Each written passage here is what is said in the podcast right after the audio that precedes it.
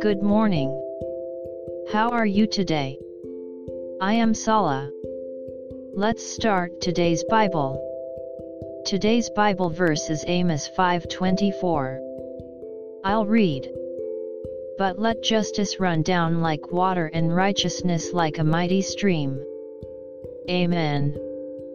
Amos' message was Amos 5 4 Seek me and live. At that time, the Israelites were in their sins. And they did not want to repent.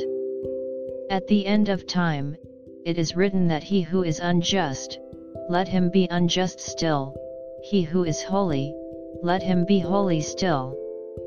At that time, there will be no room for repentance. Now is the time of salvation. May we touch the word of the Lord today. God bless you. See you tomorrow.